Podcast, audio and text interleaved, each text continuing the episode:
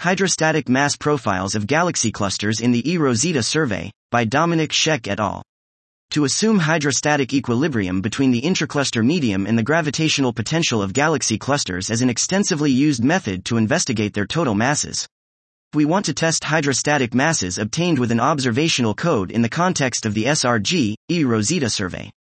We use the hydrostatic modeling code MB Project 2 to fit surface brightness profiles to simulated clusters with idealized properties as well as to a sample of 93 clusters taken from the Magneticum Pathfinder simulations. We investigate the latter under the assumption of idealized observational conditions and also for realistic eROSITA data quality. The comparison of the fitted cumulative total mass profiles and the true mass profiles provided by the simulations allows to gain knowledge about the reliability of our approach. Furthermore, we use the true profiles for gas density and pressure to compute hydrostatic mass profiles based on theory for every cluster.